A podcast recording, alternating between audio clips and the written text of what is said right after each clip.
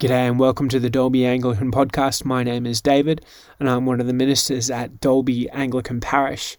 If you'd like to learn more about our church, you can visit anglicandalby.org.au. This week's sermon focuses on Matthew chapter 28, verses 16 to 20, and it's a Trinity Sunday sermon, which is part of the second part of our Kingdom Come series, looking at Matthew's Gospel. We hope you enjoy the sermon. The Lord be with you, and also with you. The Gospel of our Lord Jesus Christ according to Matthew, chapter 28, beginning at the 16th verse. Glory to you, Lord Jesus Christ. This can be found on page 1245 of the Church Bibles. 1245. The Great Commission.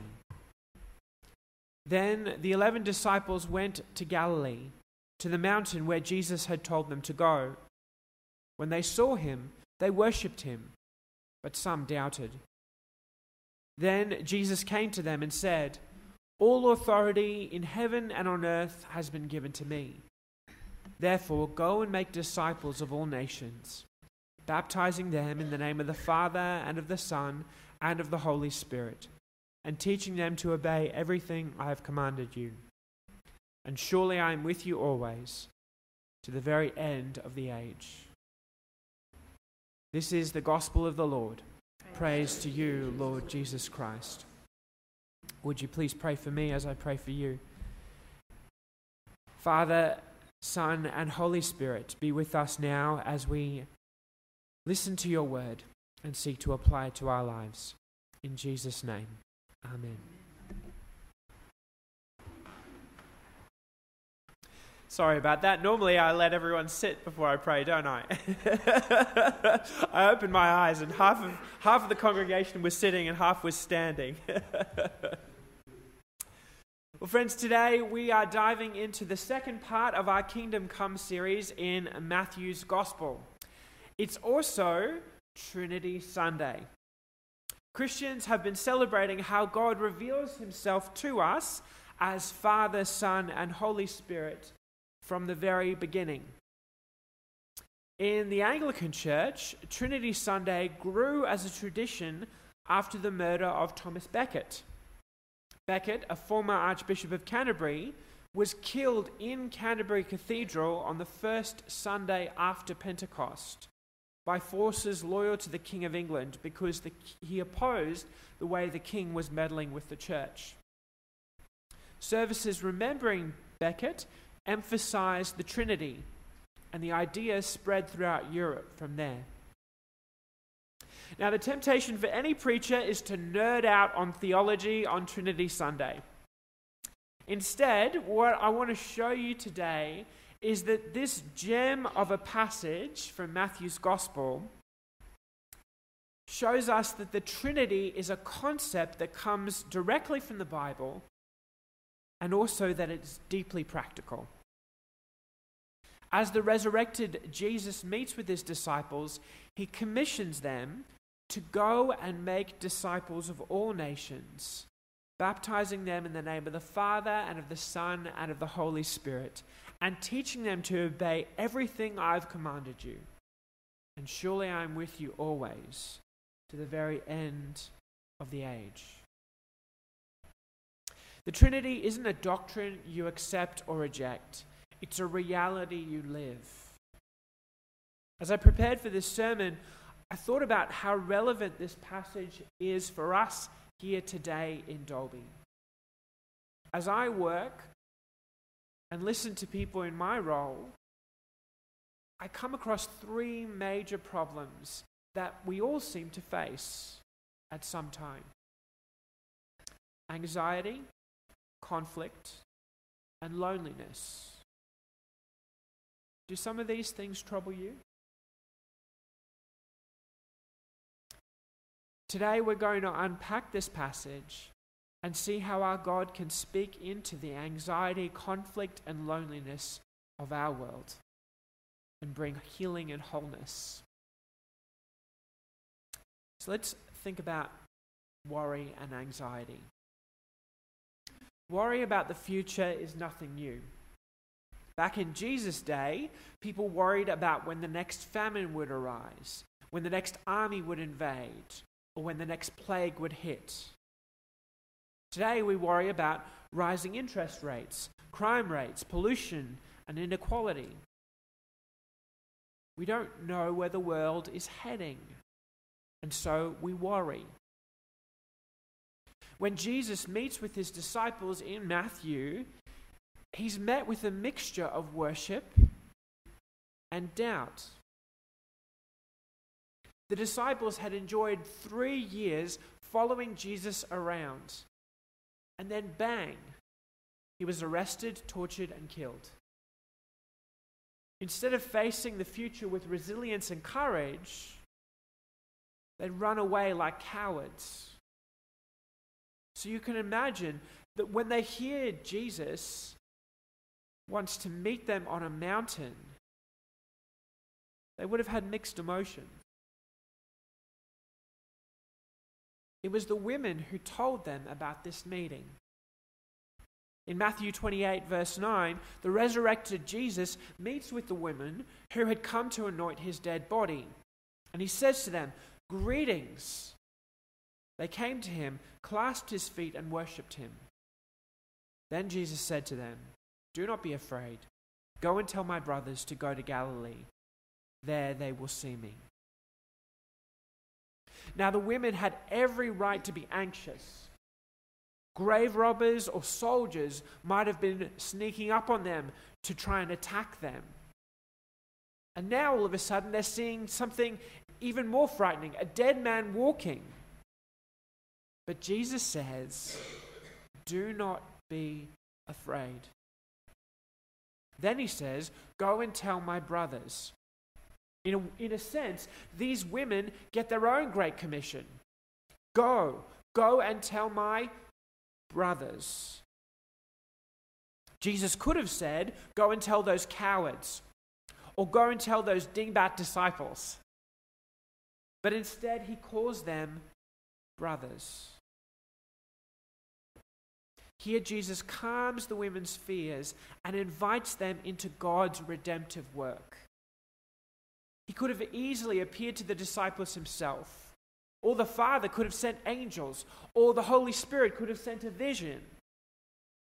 But instead, Jesus welcomes them into the work of the Trinity.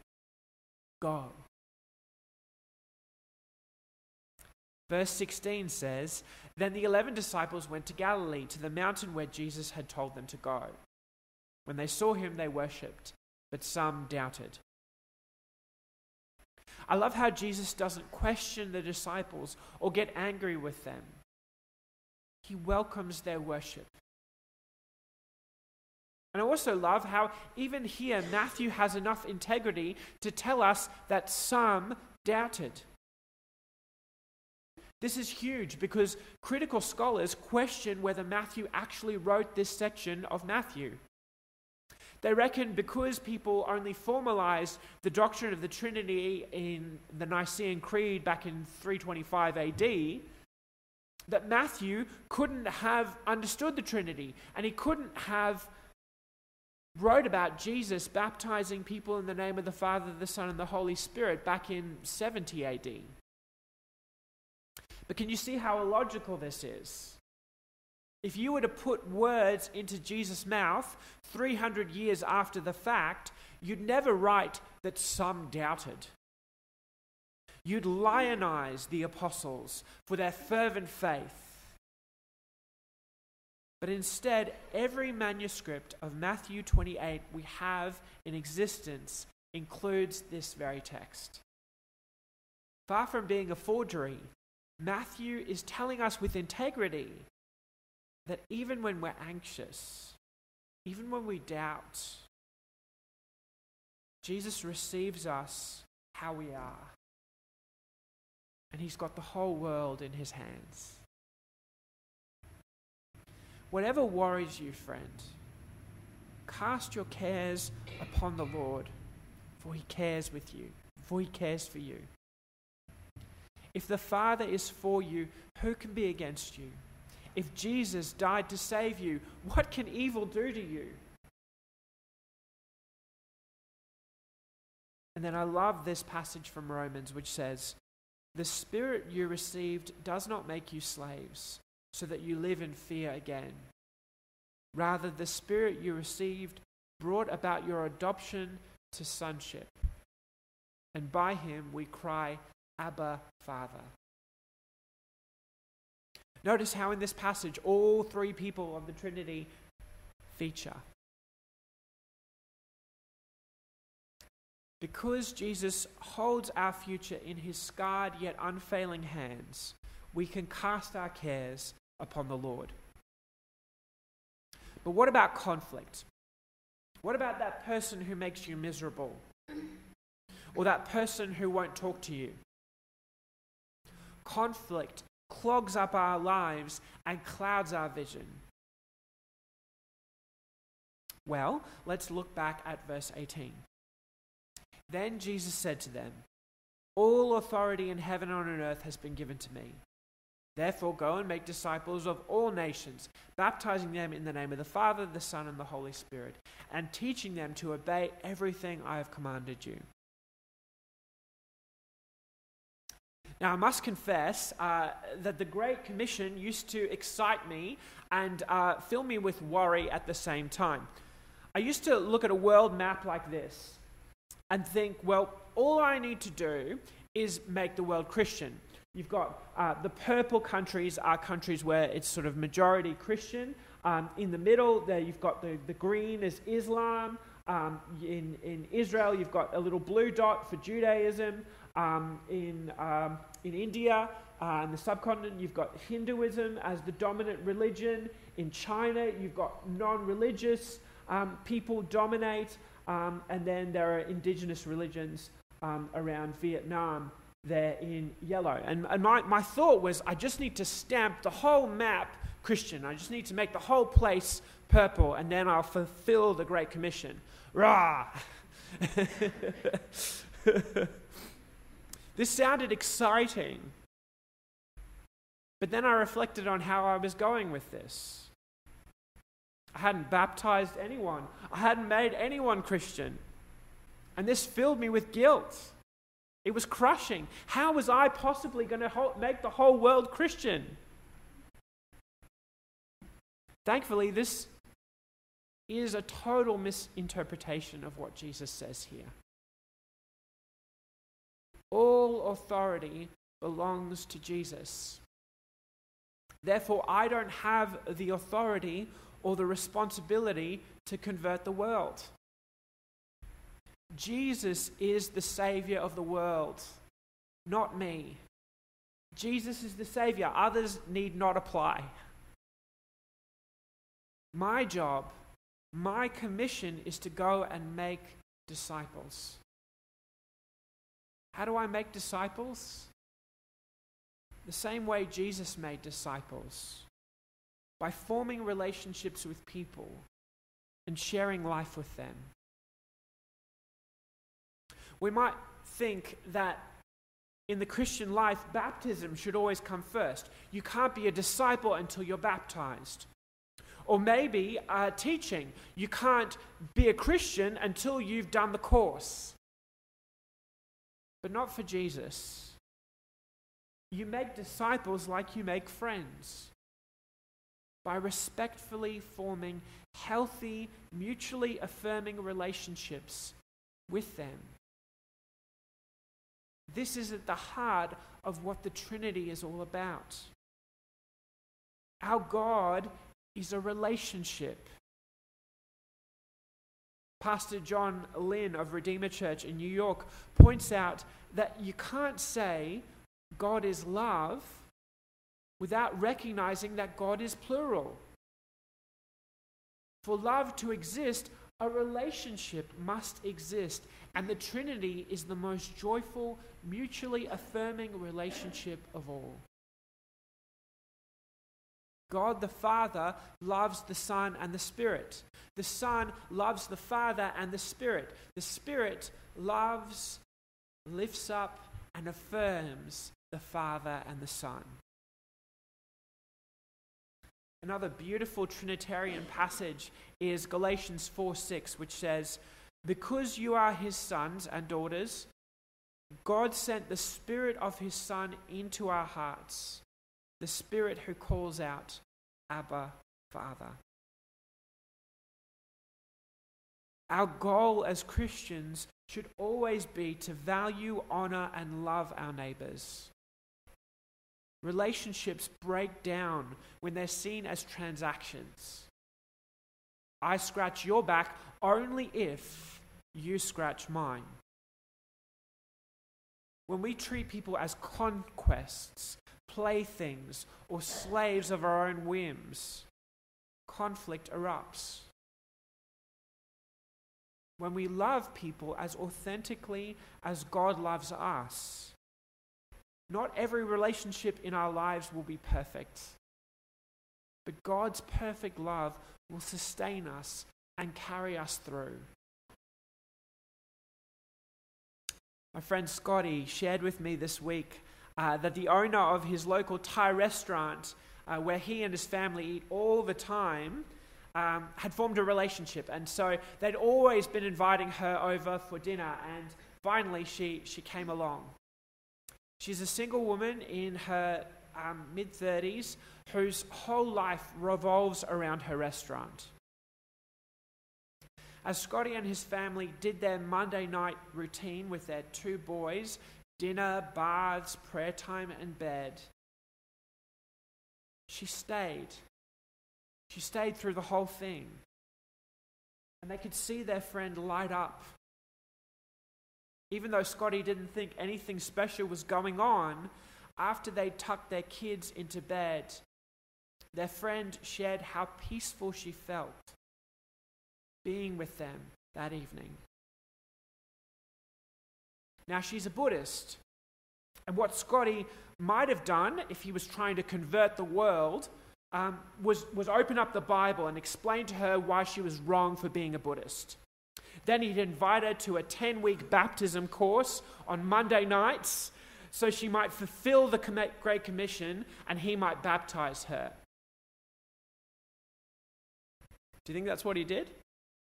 No. Instead, he and his wife invited her to come again soon, and they're praying that the relationship might grow. The first approach might win converts but it will bring conflict. The second approach makes disciples slowly, organically, through relationships. And this brings me to my final point God, Father, Son, and Holy Spirit speak into loneliness like no one else. About a third of Aussies report to being lonely at least one or two days per week. It's such a big problem in countries like ours uh, that the British government in 2018 appointed a minister for loneliness. They had a whole portfolio.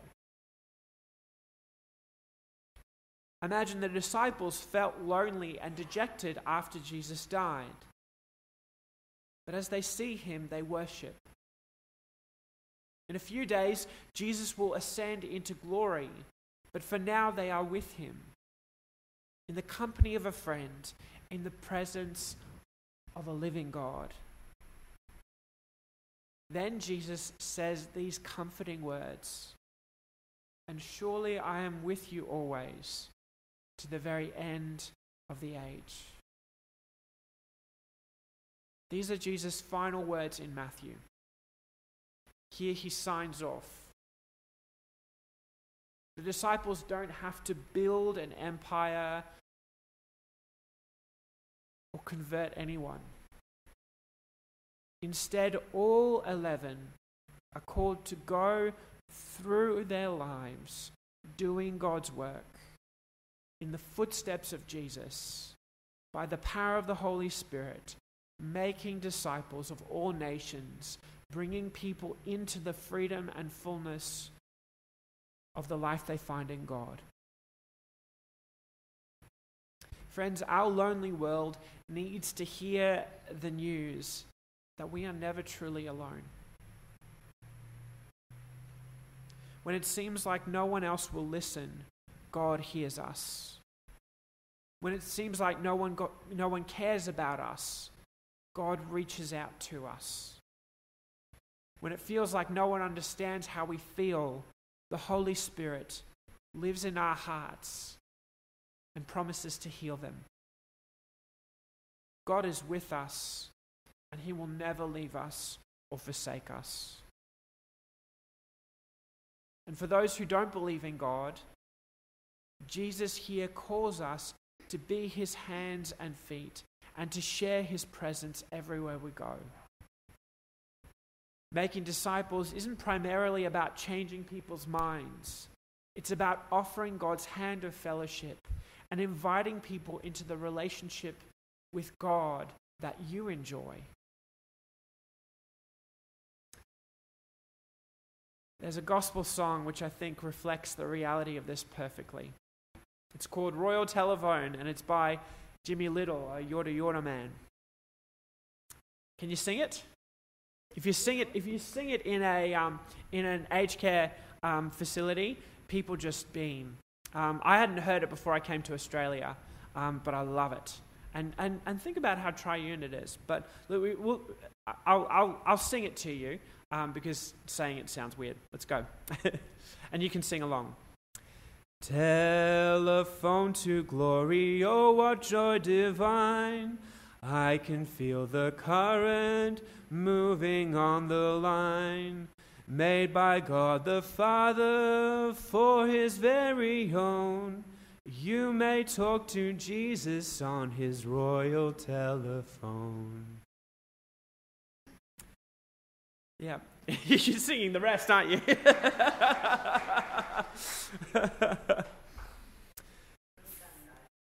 Thanks, Francis.